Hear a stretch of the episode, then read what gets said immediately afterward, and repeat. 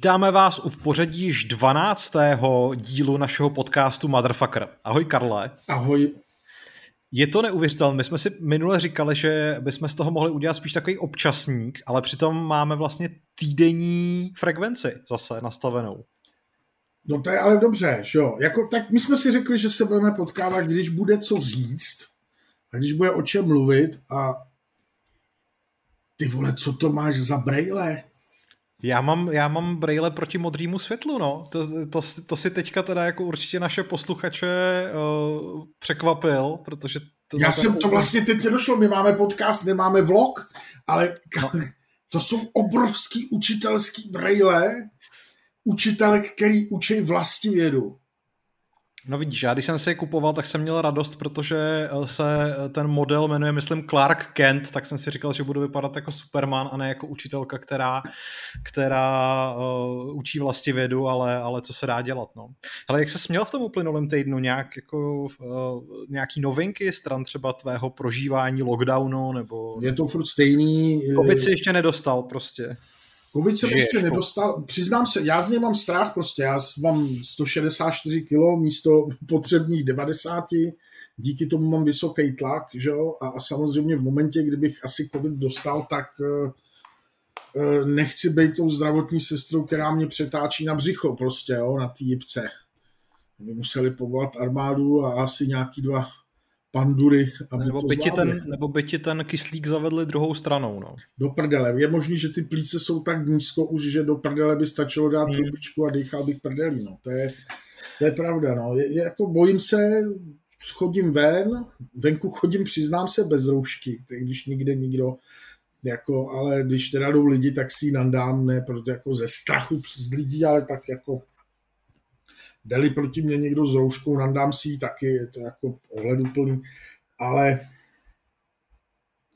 nevím, no, tak teď jsem hodně čet, já mám docela dobrou detektivku s vtipným názvem Pandemie do typů potom, ale a co ty, jako, ty, ty si taky vlastně nějak, jako chodíš někam, jezdil jsi, v letě jsi jezdil po výletech, chodili jste po horách, No, to je pravda, no. no teď je to, teď je to takhle vedle do, do večerky pro, pro farmářský máslo, předpokládám. To je pravda, no. Chodí, chodím, si, chodím si pro farmářský máslo leda a s ohledem na to, jak jsme teďka omezený i možností vyjet za, za hranice okresu, tak se tady o víkendu maximálně tak chodíme projít uh, na pole, protože aspoň máme, oba dva máme vlastně výhodu, že bydlíme na venkově. Takže, takže ta, no takže ta příroda vlastně není úplně tak jako mimo dosah, ale to víš, jako ty, ty, ty letní měsíce, kdy jsem byl pořád někde jako úplně mimo civilizaci, tak, tak, to, tak to teďka úplně nechodí. Což je škoda, doufám, že, že to prostě třeba, já nevím, v tom květnu, červnu zase začne. No, ty si tady zmínil, že nenosíš roušku a tím bychom vlastně mohli, samozřejmě jako když si sám na ulici. Ale mohli bychom to použít jako takový oslý můstek na to první téma, o kterém jsme se tady chtěli bavit a to jsou různý jako hoaxy nebo uh, nepravdy, dezinformace uh, okolo covidu, že? protože to je teďka docela velký téma a jeden z lidí, který taky neradi nosí roušky, je poslanec Volný, který nedávno byl ale zatčený. A já, sleduješ já... toho člověka nějak víc, protože já jsem ho zaregistroval už jako před časem a od té doby mě nepokrytě fascinuje. Mě, mě taky, já, já, mám, já, mám, já, já mám kamaráda, který prostě eh, miluje konspirativní teorie, je v nich ložený, takže mám, mám, slyšel jsem toho spoustu o tom, jak eh, virus vytvořili v Americe a vypustili ho do světa, protože je potřeba do roku 2026 snížit populaci o 2 miliardy a, platí to Rockefellerova nadace a, a tohle to všechno, to mám nabrýfovaný prostě, jo, já nebudu říkat jeho jméno, prostě, že ho mám rád. Zase jiný kamarád mi říká, jak se s někým takovým můžeš bavit.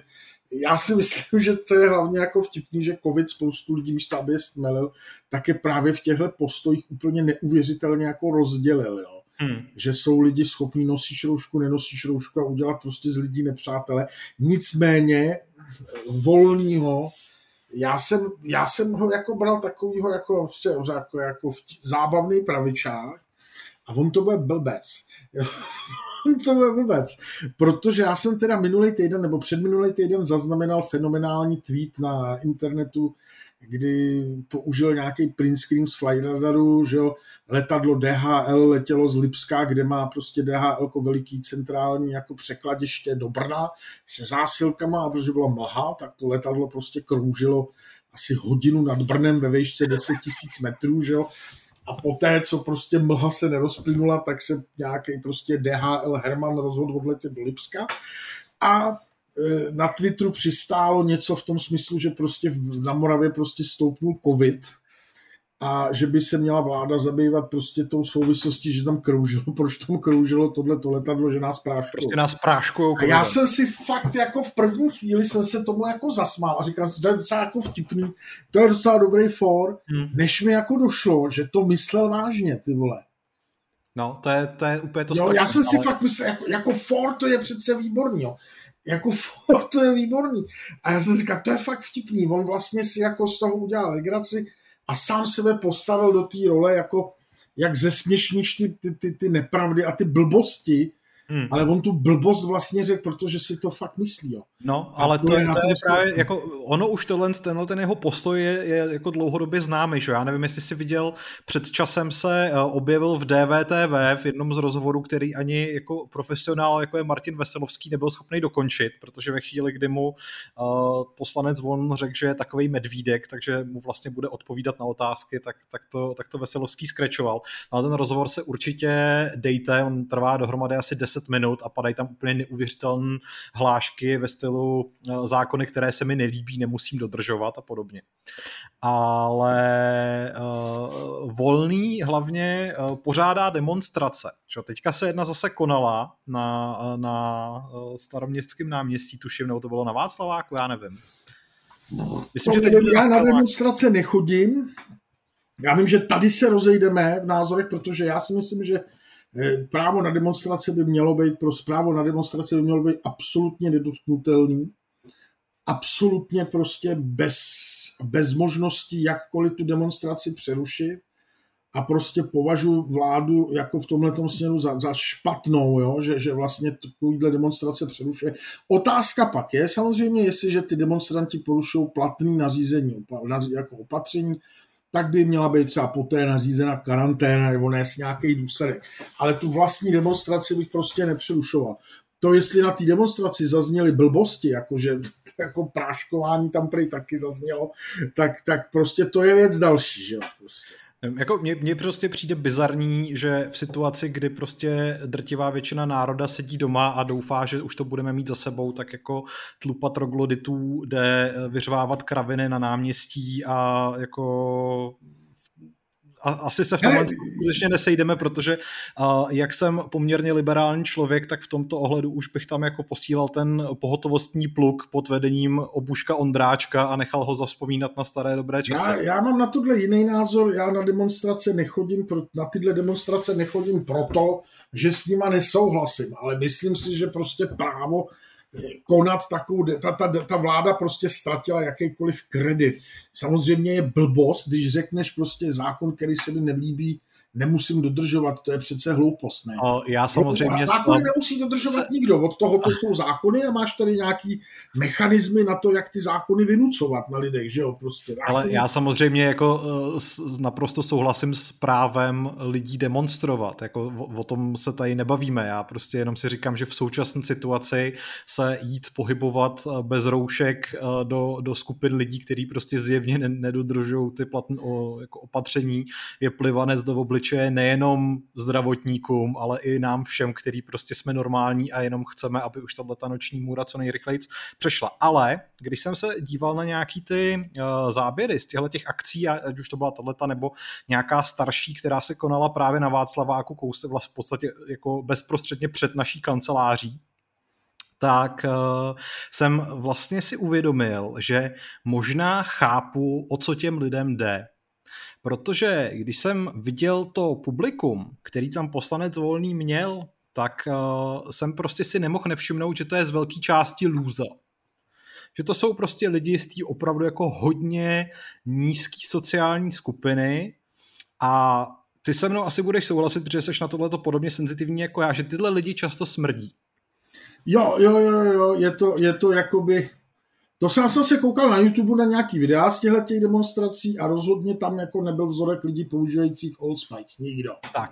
Jo. A zároveň mi přišlo, že tyhle ty lidi, kteří prostě mají tyhle ty nějaký sociální problémy a často jako uh, se vyskytují v pořadech, jako je výměna manželek nebo prostřeno, tak ani neumí moc vařit nebo jejich manželky neumí vařit. Takže jsem si v podstatě jako tak nějak z toho vydedukoval, že je dost dobře možné, že oni ten covid chtějí dostat, aby přišli o čich a o chuť a jejich život díky tomu byl o něco snesitelnější. To, to, ono to vypadalo, teď to jako trefil, ty si trefil uh, hřevíček na hlavičku, na hřebíček, nebo jak se to říká, když ta demonstrace vypadala, když z primy zdrhli komparzisti z prostřena, jo, no. že dělali konkurs na prostřeno a nasraný lidi odešli na Václavák demonstrovat. A to můžeme být ještě rádi, že zjevně údajně vrátili autobusy ze Severní Moravy, který nepustili do Prahy, protože jak oba víme, tak nejhorší díly prostřená a změny manželek jsou ze severní pak by, si ty lidi, pak by si ty lidi nerozuměli, že jo, vzájemně, protože na severní Moravě mluví divně. No. Jo. Ale hele, jako já jsem byl před minulý týden na CT s břichem a, jako, a tak, a tak prostě lehám si do toho tunelu prostě na, na, na, ten, na ten plát, jo, a to je další takový mýtus, který prostě běží, a zarazilo mě, že jsem ho slyšel v nemocnici, protože jsem říkal té sestře, tam říká, tak vy jste už z obliga, vy jste naočkovaná, ne? A sestřička se na mě podívala a řekla, no já naočkovaná nejsem, já se naočkovat nenechám, protože to nechci chytit. Jo? To je a, zajímavý mýtus. A to mě, a musím říct, že za poslední rok jsem se s tím sešel, s, to, že jako na vak- po vakcíně někdo může umřít, to tady nebudeme rozebírat, nebo to, jestli je Sputnik dobrá nebo není dobrá vakcína, taky nebudeme rozebírat, protože to nevíme, jo? Ale, ale to, že když jako základní důvod, proč lidi vynalezli vakcínu v pravdávné době, prostě je proto, abys tu nemoc nechyt.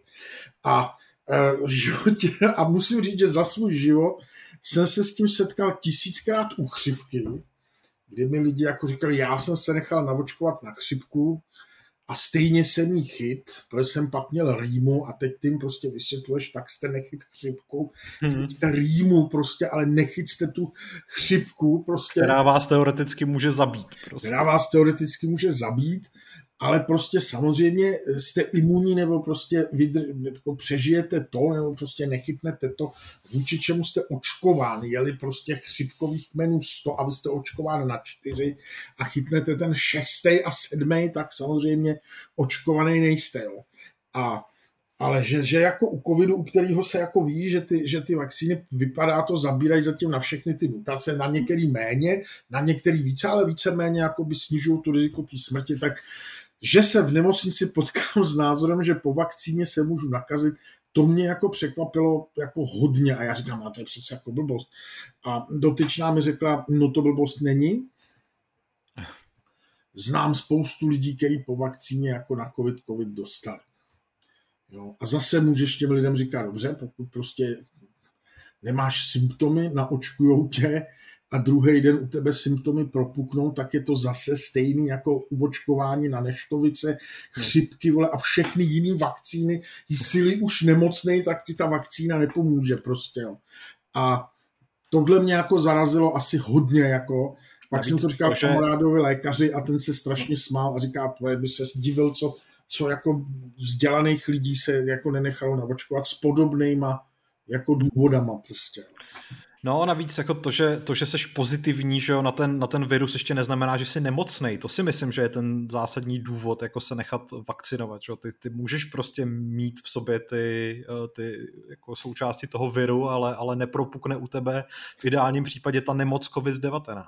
Já, já, nerozumím, já nerozumím tomu, proč ty lidi, víceméně spíš mě zaráží to, proč ty lidi nehledají jako ty pozitiva a spíš se snaží najít jako důvody, pro, proč ne? Proč ne, jo. Hmm. A nejen ve očkování, ale i, i třeba s tím blbým nosením, nošením roušek. Dneska jsem se pohádal s kamarádem, doktorem, ty ho znáš na téma respirátory s ventilátorem výfukovým, vydech, výdechovaným hmm. nebo ne.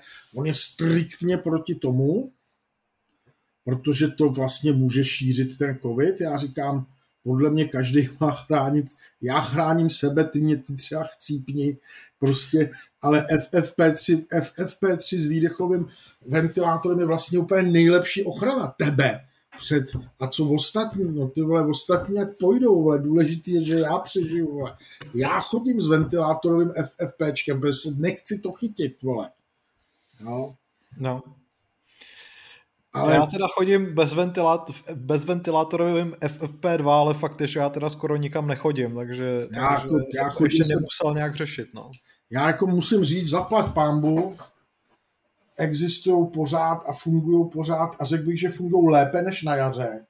Košík a rohlík doručují. No a, zaplať pámbu, ano. A, není, ano. a není, není problém si objednat na druhý den relativně všechno, co mají v nabídce, což Což ale taky ukazuje, jak na jaře, kdy ten problém opravdu byl uměle vybůstovaný, byli jsme všichni vyděšení, jaká byla panika, protože objednat si košík nebo rohlík znamenalo sedět na internetu a snažit se prostě... Přesně, to jsme vymýšleli, že ty způsoby tam fakt jako jediný okamžik, kdy šlo objednávat, bylo o půlnoci, kdy se odevíraly ty nový ano, ano. časy. To není, že? to není, to není. Akorát Akorát minulý týden přijel pan Košík a říkal, že, že lidi začínají zase blbnout, jak se zavřelo cestování mezi regionama, mezi hmm. okresama, tak z takových těch vesniček, které jsou na blbých místech, tak tam ty lidi objednávají masivně opět mouky a hajzl papíry, říká. Já jsem se strašně začal smát a on mi říká, no, vy se nesmějte, to, zase to jsou mouky a hajzl papíry, asi prostě budou hodně pít a pak budou srát prostě, jo. To je takové jako česká. A není to jenom u nás. Všude, kde prostě udeří covid a karantény, tak co mám zprávy od kolegů, vždycky jako první zmizí hajzl, papír a mouka. No, tak protože prostě bez toho hajzl papíru se neobejdeš, jo. Já nevím, jak se dá nahradit hajzl papír jako... Já, my máme doma bidet. Vy máte bidet, jo. Tak to, tak to jako klobouk dolů, no. Ale to tam, jste... je, tam u bidetu pozor, pozor, u bidetu, já vím, že to sem nepatří, že ty z toho chceš udělat kulturní pořad, ale u bidetu. Ne, ne, ne, to už jsem dávno vzdal, povídej u bidetu. u bidetu musíš opatrně hlídat proud vody, který ti jde přesně mezi ty půlky, protože když ten proud vody je silnější, tak ty nečistoty ti vystříkne vlastně mezi lopatky. Hmm. A, no to je blbý, no. no. Ale jako hlavně prostě, když to jo přeženeš, tak místo bidetu máš klistýr, ne? Víceméně, víceméně, ano, víceméně. No. Hele, pojďme dál. Napadá ti ještě nějaký jako hoax nebo mýtus? No, hoax. Já jsem kromě poslance Volného ještě se chtěl jako uh, smykem zmínit o uh, národní umělkyni Iloně Rotačákové. Ta je taky výborná. Protože já jsem jako zcela upřímně, jsem si myslel, že jako ta už neexistuje. Já jsem ji naposledy registroval snad někdy okolo roku 2002 v pořadech jako byly novoty a myslel jsem si, že její kariéra je dávno jako Ilona Rotačáková je velmi dobrá zpěvačka, která hrála ve velmi, dobrý, ve velmi dobrý kapele Laura a její tygři.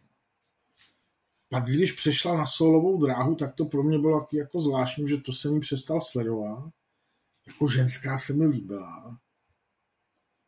A teď to, co říká, to, co říká, jako taky, ona taky víceméně někde napsala, že nás práškují z letadel. Až jo, jo, to je teďka úplně nová v podstatě. Že by si to mělo možná viděla, ono to, když to viděla vesničková středisková, jak tam přistál ten s tím čmelákem, ten Lasica, nebo Satinský, já si je pletu, tak prostě to je jako šíp a uhlí, ty se mi taky pletou, nevím, který je který.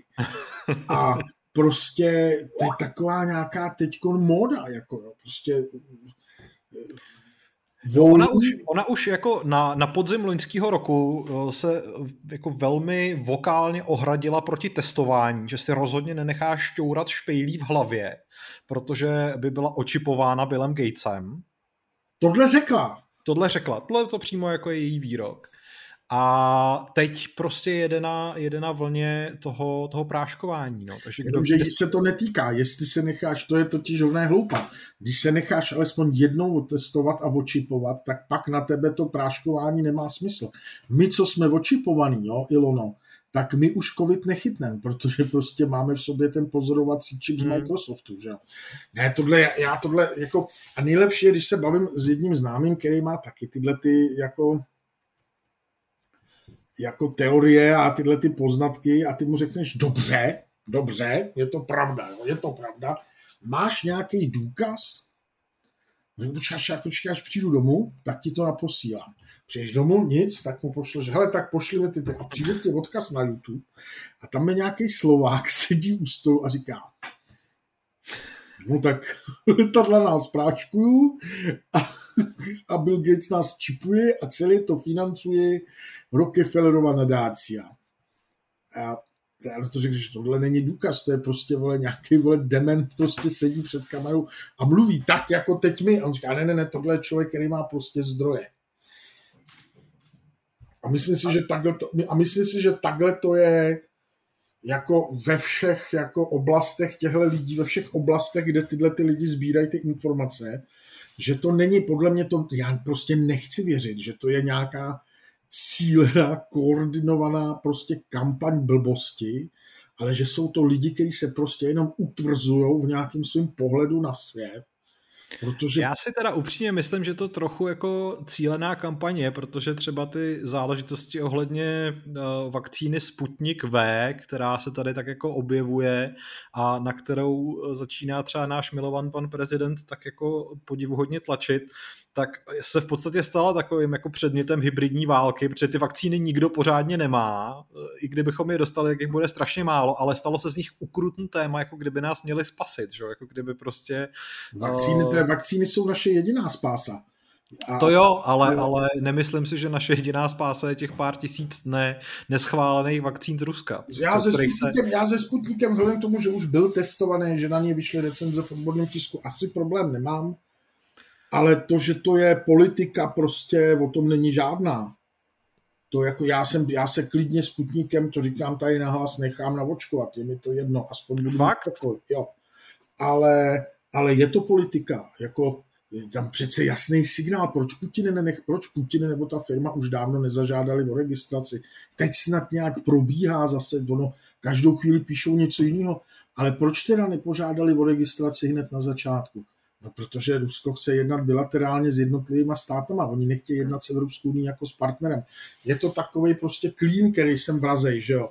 A odmítání té vakcíny na tu protiruskou notu je taky politika prostě. Jako ať si pro nebo proti, tak v tom roli hraje politika, protože to prostě je Rusko, že jo. jo. Vojta Novák, co dělal replay nebo dělá replay, říká, já bych si to nedal píchnout, protože podívej se, jaký tam je bordel. Jo, tam jde... A...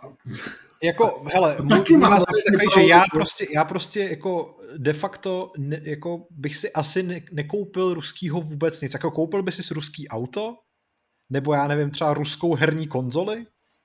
Myslíš uh, uh, PlayStation. Gazik 5? Gazik 5, ty vole. Gazik 5? Čtyři pixely. Kde, na, na, na disketě, ty vole, můžeš hrát Tetris. To je, to je sovětská hra. Veškerou, veškerou elektroniku, kterou kdy Rusové vyvinuli, vyvinuli a měli, tak byla elektronická špionáž za komunistů nebo forma nebo forma prostě nějakých válečných reparací, že Všechny auta, které byly dobrý za komunistů, tak to byly auta, které byly postaveny na technologiích prostě, který ukradli Němcům jako válečnou reparaci, že Proč byly foťáky tak lajka, proč byly foťáky lajka tak slavní a tak dobrý?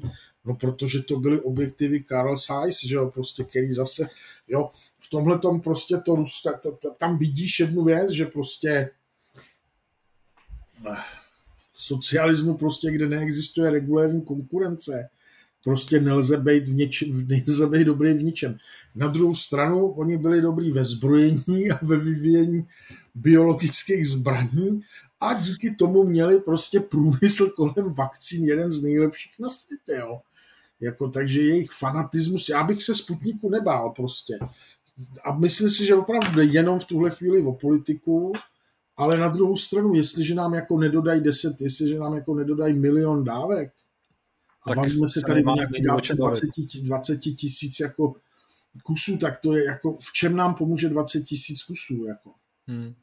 Ono tam zároveň jako jde hodně o to, že ta vakcína sama o sobě jako technologicky samozřejmě nemusí být vůbec špatná, ale jde i o ty výrobní procesy, že? prostě, že jako Rusko jako, jako výrobce pro, ve mně teda osobně nevzbuzuje moc velkou... No, bych se, já třeba, ty se toho bojíš, já bych si toho nebál. Já se bojím jediný věci, že dřív, než se dokopeme k tomu navočkovat, já jsem pochopil dobře, že ta vakcína je na stejném principu jako, jako, jako, na, jako RNA, že to je taky prostě tahle ten, ty, nechci kecat tady, nechci kecat, prostě RNA, RNA vakcína, jo, nevím. Já se Sputniku nebojím, myslím si, že 20 tisíc kusů vakcín, o kterých se tady teď hraje, Hmm. A byl asi bych se bál míň ruský vakcíny Sputnik než čínský vakcíny Sinopharm. Což, no, je paradox, což je paradox, ale prostě když z Číny dneska máme vlastně 90% věcí, co máme doma, tak jsou z Číny, ty vole. Já teda bych si přál eh, vakcínu Pfizer, protože doufám, že vzhledem k tomu, že ta firma vyrábí i Viagru, takže tam budou nějaký pozitivní vedlejší účinky, že to já tam třeba nějak míchají do toho. Já chci, víš, co je jako vtipný? Víš, co je jako vtipný? Jak se na tu RNA vakcínu na začátku ještě před půl rokem koukalo, jako skrz prsty, jako mutace, RNA mutace a já nevím hmm. co všechno, tak vlastně se ukazuje, že ten Pfizer je nejen nej, podle posledních testů je nejúčinnější. Navíc lidi, kteří s ním jsou navočkovaní, tak po nějaký době ani nepřenášejí COVID. To je zase nějaká izraelská studie. A nenarostou ti po ní dvě péra, jak se tvrdilo prostě ještě před nedávnem prostě. Jo. No. Pepa říká, že... Právě, počkej, uh, izraelská studie, takže jako je možné, že ti toto jako péro akorát obřeže automaticky ale ne v sobotu. Takže očkovat se Pfizerem jedině v sobotu, pak neriskujete.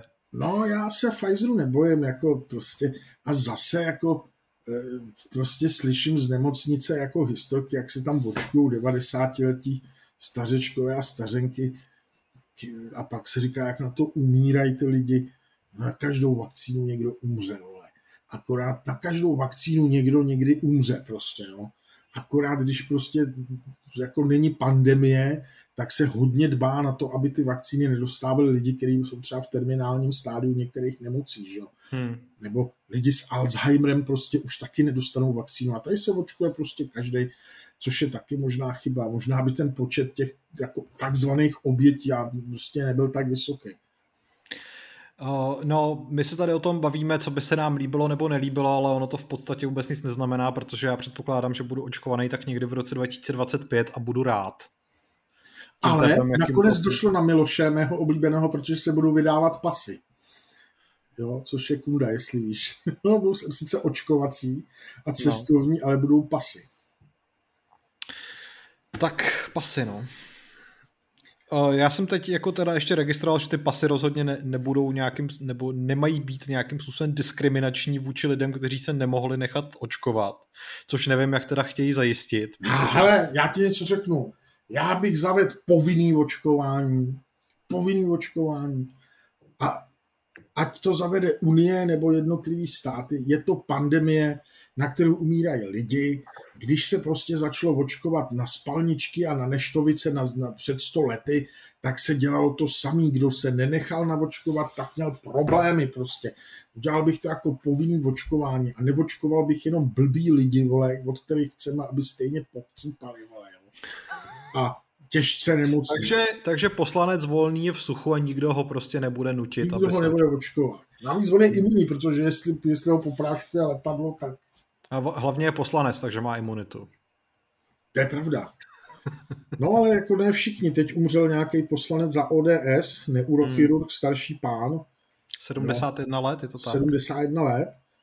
A na, na, na internetu, na sociálních sítích se strhla prostě opět klasický hnojomet, ty vole místo, aby lidi jenom řekli tak upřímnou soustrast, což taky prostě o něčem svědčí. Na druhou stranu já mám furt tendenci tohle omlouvat, nepři říkám, že lidi jsou prostě z toho všeho už jenom unavení.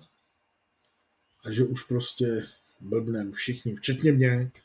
Hele, no. ty jsi říkal, že chceš popovídat o dokumentu. Jo, to je pravda. Který tě strašně zaujal, tak ať nenudíme covidem, protože všichni mají covidu plný zuby. Všichni, jo, tak můžeme, můžeme dát nějaký zábavný, uh, zábavní typy, eh, co taky můžete dělat, když uh, jste zavřen doma a, a hledáte možnosti zábavy. Hele, uh, moje kolegyně Alžběta mi doporučila výborný dokument na Netflixu. Uh, ten dokument se jmenuje Operation Odessa a je teda vhodný pouze v tom případě, že umíte aspoň trochu anglicky, protože nemá český titulky. Takže je prostě k dispozici s anglickými titulkama.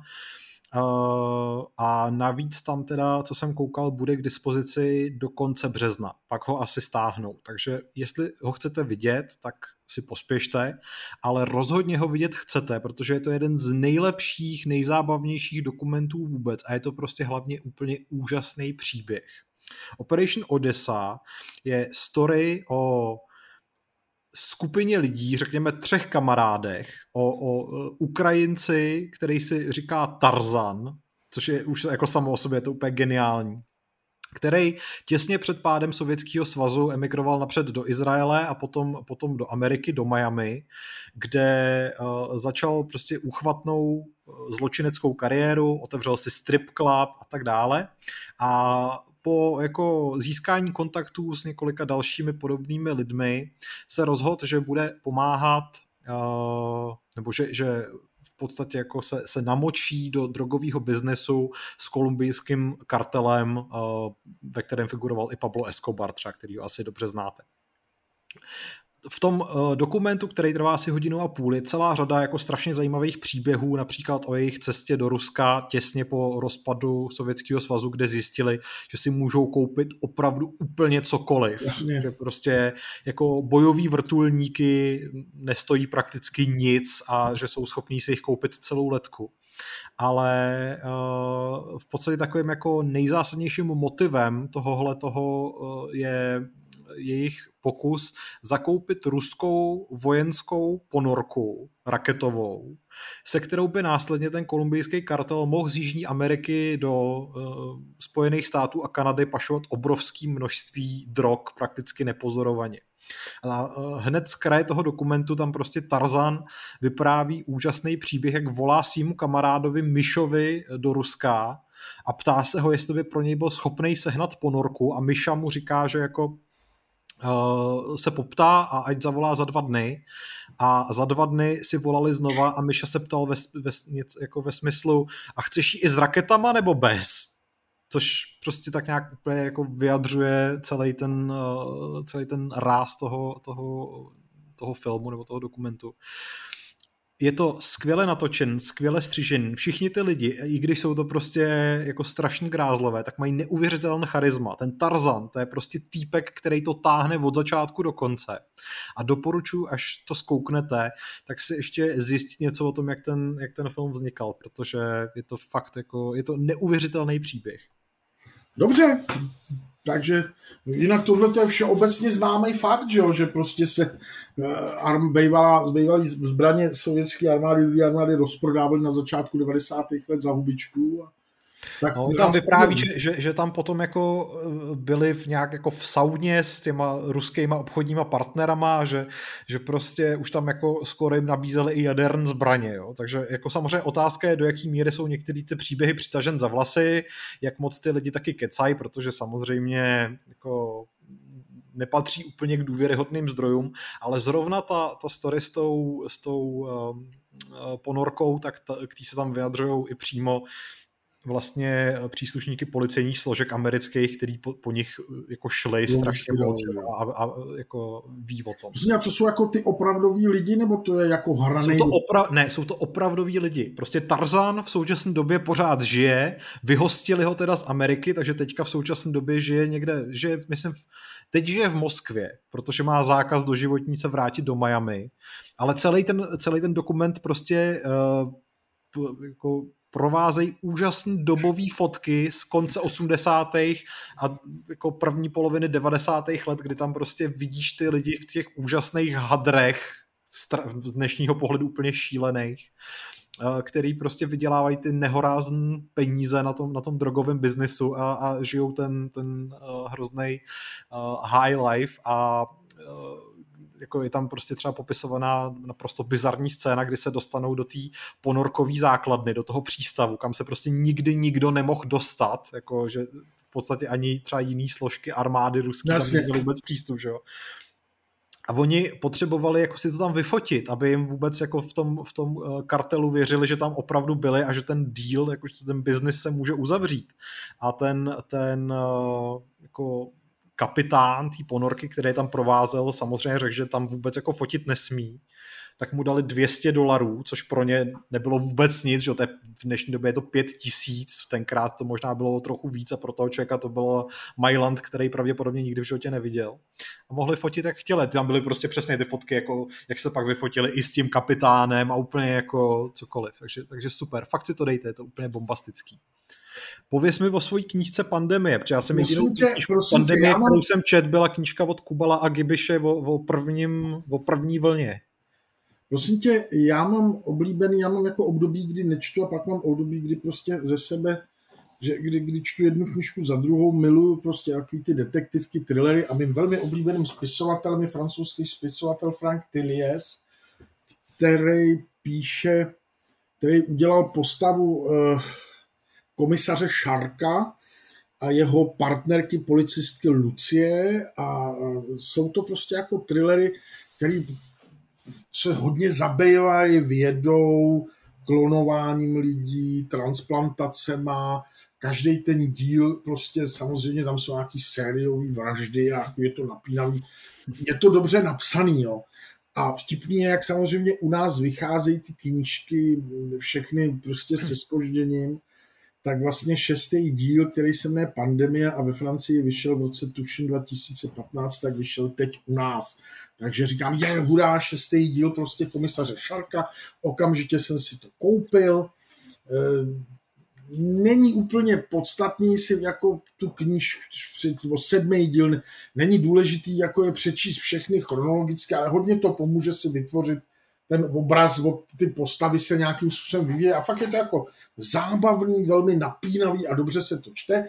A knižka Pandemie je prostě o jakési zločinecké organizaci, která chce vyčistit genom prostě eh, špatných a slabých Evropanů, takže rozšíří po Evropě a po celém světě chřipkový kmen, který nejde zastavit.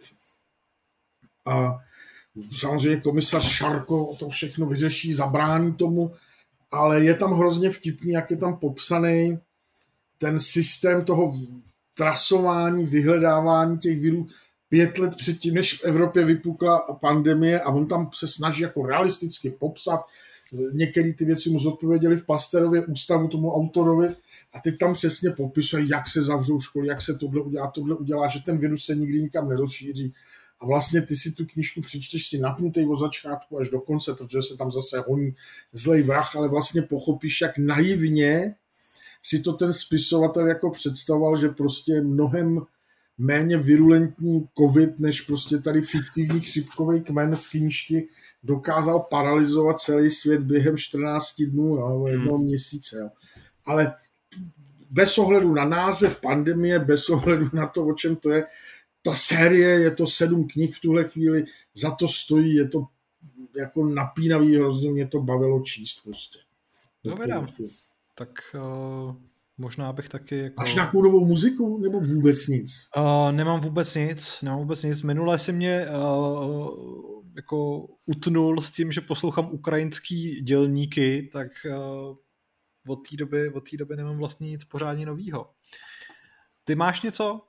Taky ne, člověk. Taky nemáš nic. Tak eh, na to se budeme muset do příště zaměřit, abychom dostali tomu, že jsme přeci jenom jako i kulturní podcast.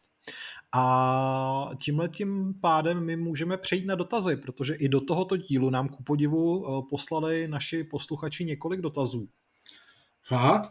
Jo, už to začíná. Já je teda k tomu jako velmi, velmi vybízím a mám z toho radost, že, to je že dobře, to ale to je dobře.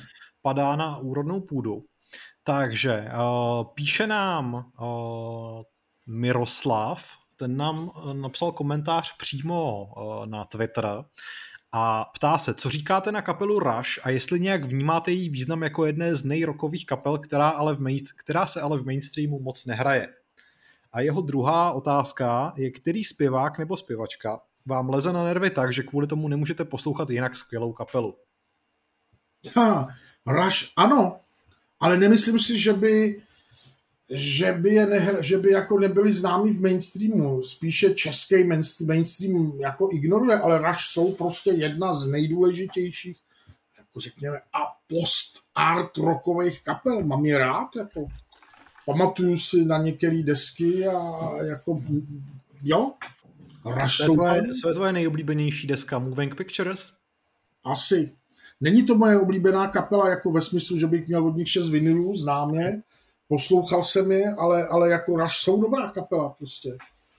Já si pamatuju, oni vydali, asi nevzpomenu, oni vydali na přelomu 80. 90. let něco, což byl takový jejich reunion jako v té době. A pamatuju si, že jsem si kupoval CDčko, v podchodu na náměstí republiky byla prodejna Suprafonu a tam jsem si kupoval CDčko. Čekaj, já teďka koukám teda na, na Alba a to by mohlo být Roll the Bones z roku 91? Hned ti to řeknu. Je to takový obal uh, z kostiček, takový poskládaný, takový béžový. Ano, ano, ano, to je ono, ano, to je ono. No, tak to jsem neslyšel už. Já ale k, to, k tomu, který, který kapely mám rád, ale vlastně nesnáším hlas zpěváka nebo zpěvačky. Hmm.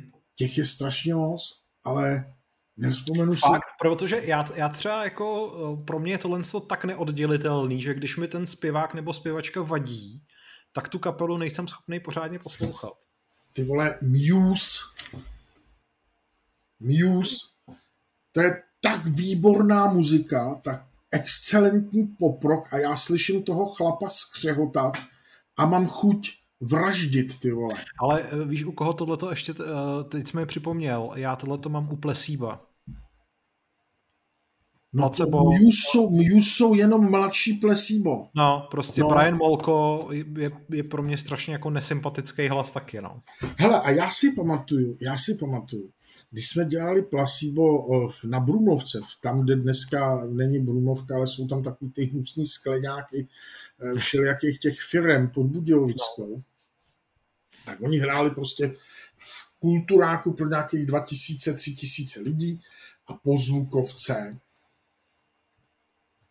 se jako všichni bedňáci nás vyhnali ze sálu a všichni bedňáci a členové kapely se sešli jako do takového kruhu a tenhle ten Molko si sednul do prostřed a kýmá celce a všichni zpívali.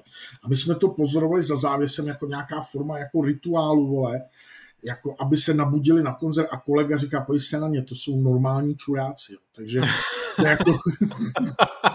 jo, tak tím ti jenom chci říct, vůbec se ti nedivím, prostě Plasího jsou normální čuráci prostě. Je to, je to tak. Uh, takže doufám, že to je pro Mirka dostatečná odpověď. A Jirka Just se nás tady ptá, to je taková ožehová otázka. Uh, jak jste oslavili MDŽ, pánové, a jak se vůbec stavíte k feminismu? Ty, ty, ty, já se stavím k feminismu nějak, hmm. protože jsme neslavili u nás doma. Já Ale jsem... ženě jsem včera, nech, včera poslal kitku do práce, hmm. protože je úterý a úterý je den, který je nejvíc na hovno, protože úterý je podobný pondělí a do pátku daleko, tak jsem mi chtěl to je, to je, to je hezký. Já jsem teda, já jsem teda uh, přítelkyni koupil dortík a jinak k feminismu se stavím tím způsobem asi jako k, jako ke spoustě dalších věcí v tom smyslu, že jakoby jako bílý heterosexuál jsem měl v životě, no mám v životě to obrovský štěstí, že mi nikdy nikdo neříkal, jak mám žít svůj život, co mám dělat a nikdy mi jako nestavil do cesty nějaký překážky a vlastně tohle to bych přál všem ostatním. A co se týče feminismu... Já bych dodal, můžu, můžu no. to vstoupit. Kdyby si koupil své partnerce dortík mrže před dvěma lety, tak bys ho sežral. To je pravda. Jo? To je pravda. A, a to, je, to je vlastně všechno, no. Jakože prostě holkám, dámám bych vlastně nejvíc ze všeho přál uh, rovné platové podmínky, což si myslím, že by si vlastně obecně asi přál i oni. Já, já, já, podle mě jako, podle mě tohle je něco, co, co já jako nikdy neřešil, když mi Michal řekne, že ženský, jako ženský nabídnou rozhodně méně než chlapovi, tak tomu prostě nechci věřit. Přece jako nabídnu tomu, kdo pro mě dělá podle toho, jak si myslím, že bude dělat a jak je dobrý, a ne podle toho, jestli má kozy nebo nemá kozy, jo. Tohle prostě nechápu. A jestli tohle to někdo do dneška dělá nebo řeší, tak je to čurák, jo. Jako, a, je to tak. Jo. Bohužel se ukazuje z těch různých jako srovnání, že těch čuráků je ještě pořád. A já teda za sebe musím zaklepat, já jsem rád, že dělám ve firmě, kde prostě tohle to není. Já jsem taky rád, že dělám ve firmě, kde tohle to není a že jsme je, prakticky jediná česká herní redakce, kde i ženy a skvělé ženy jsou. Oni to teďka neuslyší naštěstí, takže nespichnou, ale, ale je to tak. Mluvíš o Patrikovi.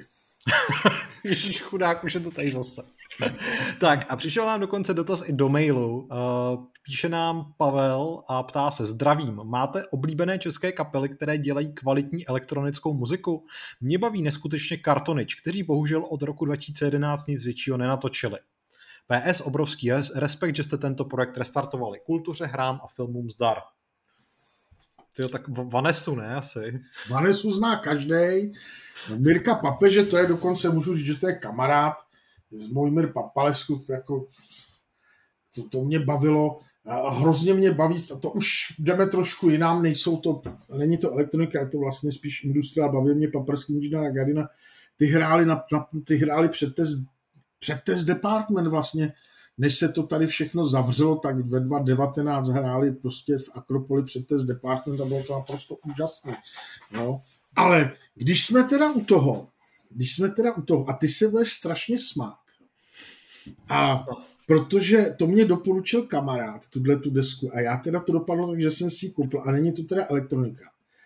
Ale prostě jako, když se řekne Jirka Schellinger a Ringo Czech, tak si představuju prostě ty strašlivý popový odrhovačky, který se hráli tehdy prostě v televizi a v rádii. Ale on je prostě schizofrenní Schellinger, jeden, který se hrál v těch rádích a televizích. A druhý, který prostě strašně obdivoval prostě Black Sabbath a celou tu hard rockovou scénu, prostě tehdejší, a na koncertech hrál úplně jiný věci, jo který ale nikdy, který jako nikdy nevyšli na deska, protože to prostě bylo něco, co by ty komunisti neschválili. Ringo Czech pak někde říkal, že že vlastně jeli takovou schizofrenii, protože se prostě pod, chtěli kalit, chtěli mít peníze, ale zároveň chtěli, aby si jich ty svině komunistický moc nevšímali, tak točili ptáčky kakadu a tyhle ty hovna a na koncertech pak hráli hard rockový fláky. A Miloš Dodo doležal, náš slavný kytarista z Vitaci, který mimochodem hrál třeba i s Ellie Cooperem, oživil projekt, který se jmenuje Zemětřesení, nazval ho Zemětřesení 2. Jo. Přizval tam prostě výborný jako muzikanty. Z Vodringo Čecha vytáhli ty staré písničky, který ten Schellinger hrál prostě na, na těch koncertech a který vlastně jako nikdo nezná. Najali si nějakýho zpěváka, který nějakého srbského zpěváka, který má strašně podobný hlas jako Schellinger. Jo. A když si pustíš Zemětřesení 2, to je tak výborná muzika. Pavle, no. z dotazů, i Pavle jakoby z podcastu. Je to spíš teda muzika pro čtyřicátníky, padesátníky dál, kdo má rád hard rockovou kap, kdo má rád hard rockový sound, jo. Ale jestli tohle to fakt hrál Schellinger v 70. letech na svých koncertech, tak mě poser. To je fakt výborný. To je všechno. To, to je zajímavý, asi tak vlastně... Zajímavý, můžete... zajímavý typ. Já přemýšlím jako nad nějakýma českýma elektricky, elektronickýma kapelama a fakt mě vůbec nic nenapadá. Jako... Dělal Stejný. jsem jednu dobu manažera na ně Zorin, ale to byla spíš taková trip-hopová záležitost. 90. léta a z těch nových kapel vůbec vlastně nevím. Jako. To je, ono prostě jako do té elektroniky, já nevím, jestli prostě, když se budeme bavit o nějakých synťákách a o nějakým třeba spíš takovým jako to, tak se mi docela líbí některé věci, co dělá Sára Vondrášková jako Never Soul a to je asi tak všechno, jako co bych jako z té české... No a já z elektronických kapel jsem objevil legendu španělského elektroindustriálu Esplendor Geometrico. A, pos, a poslední asi dva měsíce postupně sjíždím jejich desky na Apple Music a už jsem si jednu objednal. Esplendor Geometrico, jo? Esplendor Geometrico. Výborně. A jsou to, to Španělé z Madridu a hrajou prostě něco, co bylo ve své době předchůdcem prostě tvrdý elektronické muziky. Píšu si.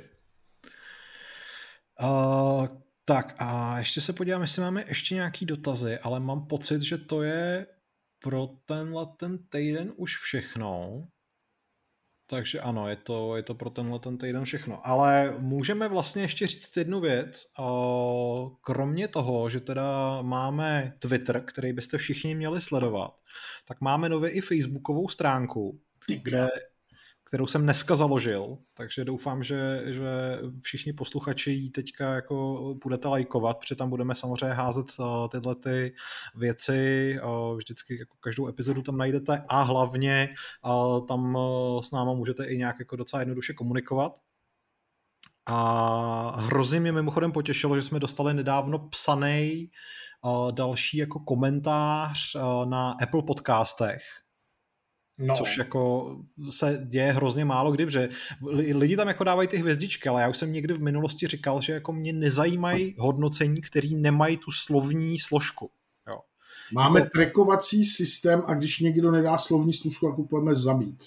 No, jako prostě, uh, samozřejmě my si vážíme vašeho zájmu, jo, to je, to je jasný, ale jako pokud nám tam chcete dát jenom hvězdičky, jděte do prdele. Prostě chceme tam i nějaký nápis, aby jsme věděli, že to má cenu. Jo, já už vím, koho mi připomínáš v těch brýlích. Brýlích, kdyby Gustav Husák oprcal Tintina, tak ty jsi jeho dítě. ty jsi vůl, Karle. No, to nevadí. Uh, já bych rád jenom teďka tady přečet eh, ten, ten komentář, který nám eh, poslal náš eh, fanoušek jménem Jaroslav. Píše, názor nemusí být pravda, názor ale může být podán tak zábavně, tak zapáleně a s takovým vhledem, že stojí za to poslouchat dva týpky glosovat a přemýšlet nad nesmrtelností brouka. Pánové, prosím, pokračujte. Joe Rogan Experience v českém prostředí. Takže jako Fakt děkuji. Teď se dmu pícho. Teď se dmu já, se, pícho. já se taky dmu. Ale ty se ale dmeš, já, tomu, že jsi, sněd kilo, ty, jsi, ty jsi sežral kilo vinný klobásy, proto se dmeš. No a, a guláš. A guláš. A bude mi zlé, hele, a já, mám, já jsem zjistil, že jsem se svou manželkou 14 let. A normálně mi nechala na, na, na, na stole ráno, když jsem eh, se probudil eh, mapku s vytištěnou šipkou no. tištěnou mapku, na který je zvýrazněný místo, kde jsme se poprvé potkali. To je hezký, to je romantický takový. Je to možná jako, jako náznak, že by něco chtěla, ale ale je to hezký. Ale Ještě než to ukončíme, mohli bychom se vlastně jako uh, ještě pobavit o tom, jestli jsi v poslední době udělal něčím radost, protože já jo a chci o tom mluvit, takže ale nechci jako, aby to tady bylo tak jenom na sílu, takže se samozřejmě napřed tam, jestli jsi i ty udělal něčím radost. Já čekám na gramofon a na své roční odměny, protože pak přijde moment iPhoneu nový. No, to, to, to ti hrozně závidím. Jo. Já potřebuju... Já, jako dva měsíce. Já potřebuji MacBook na práci, tak doufám, že to třeba někdy letos klapne, kdo ví, ale... Aleš, uh, jestli posloucháš tenhle podcast... Přesně, Aleš, jestli posloucháš tenhle podcast, tak uh, mrk, mrk, ale uh, chtěl jsem říct, A že... to veliký mrk v těchto brýlích. Přesně takhle nadzvyhávám, ale oni to ty lidi pak neuvidí, takže je to jedno. Ale nicméně, já jsem se, já jsem se v poslední době jako uh, zbláznil do možností chytré domácnosti a různého takového takového smart osvětlení a, a tohle toho. A včera hmm. jsem si konečně koupil Apple HomePod, což je takový jako rostomilej malý reprák, který zároveň ale prostě má v sobě mikrofony, takže ty můžeš hlasem ovládat věci. Takže můžeš prostě říkat, aby ti to pouštělo muziku, můžeš říkat, aby to, já nevím, rozsvětilo, ty světla a takovýhle píčoviny, to je všechno jako dobrý. Ale má to jednu úplně úžasnou funkci, na kterou jsem přišel a která mě prostě nepřestává fascinovat. Stlumí to Kristýnu? Ne, ale je to v podstatě jako dálkové ovládání na Kristýnu nebo na kohokoliv. Protože eh, to má vlastně tu možnost, že my to máme v obýváku Já už googlím. Uh, Google. Uh, my to máme v obýváku a ono to funguje jako interkom. To znamená, že já, když jsem se dneska ráno probudil a ležel jsem v posteli, tak jsem vzal svůj telefon, připojil jsem se na ten reproduktor vzdáleně a do telefonu jsem řekl, že bych chtěl kafe. A tady prostě v obýváku se z reproduktoru ozval můj hlas, že chci kafe. Takže v podstatě na dálku takhle můžeš jako sdílet svá přání a v podstatě komandovat zbytek rodiny. Ty, protože máš velký dům, tak si můžeš těle těch malých koulí koupit víc, umístit je prostě, poschovávat je po celém baráku a nepozorovaně vlastně komandovat uh, celou rodinu. Můžeš tam nastavit velký, jako vysokou hlasitost. To. Ovládá to třeba i ledničky a takovéhle věci? Já si myslím, že pokud budeš mít chytrou ledničku, jak nějakým způsobem to může, ale chápeš, že bys tam všude jako nastavil vysokou hlasitost, tak bys mohl ze svého velícího stanoviště hřímat na celý dům prostě a nebylo by před tebou úniku. To si myslím, že je úplně jako kouzelná, kouzelná eh, představa. Protože až, až někdy budu mít zase rýmičku a budu ležet v posteli a budu prostě nemohoucí, tak díky tomuhle tomu zařízení budu vlastně i tak všude ne, přítomný. Ne, ne, tak to, tak to tvoje žena už tehdy budoucí vyhodí do popelnice, protože to bude štvát, taky budeš z ložnice komandovat. Ona je, ona je, to, ona je, to, je to jako lákavý, přečtu si o tom víc. Přečti si o tom víc, je to fakt jako super věc. Takže z toho, z toho mám teďka radost. No. Já bych teď potřeboval jednu věc, otevřít obchod s, s džínama, potřebuji si koupit kalhoty. S, s, jo, s džínama. No, tak Zalando. Tam dokonce mají i velikosti pro velké chlapy. Mluvím z vlastní zkušenosti. No, jestli už nemáme nic dalšího, co bychom našim divákům, teda posluchačům mohli doporučit, případně eh, čím je třeba urazit, tak eh, je asi můžeme pomalu eh, odeslat do Hajan a nechat je těšit se zase na příště. A příště bude zase za nedlouho, protože už máme v pácu jeden neúplně nový seriál britský, který nás vlastně oba docela pobavil. Ano, takže se těšte eh, pravděpodobně příští týden eh, znovu na vlnách podivná. Napište nám nějaké hezké eh, recenze, napište nám klidně na Facebooku, když budeme mít čas, tak se vám třeba i ozvem a budeme rádi třeba i za nějaké typy, o čem byste chtěli, abychom se bavili, ale nezaručujeme, že se o tom skutečně bavit budeme, protože pořád platí, že jsme dva neskrotní hřebci, kteří si ve, ve skutečnosti dělají jenom to, co chtějí. Já bych to líp neřekl. Čau. Tak, mějte se. Čau.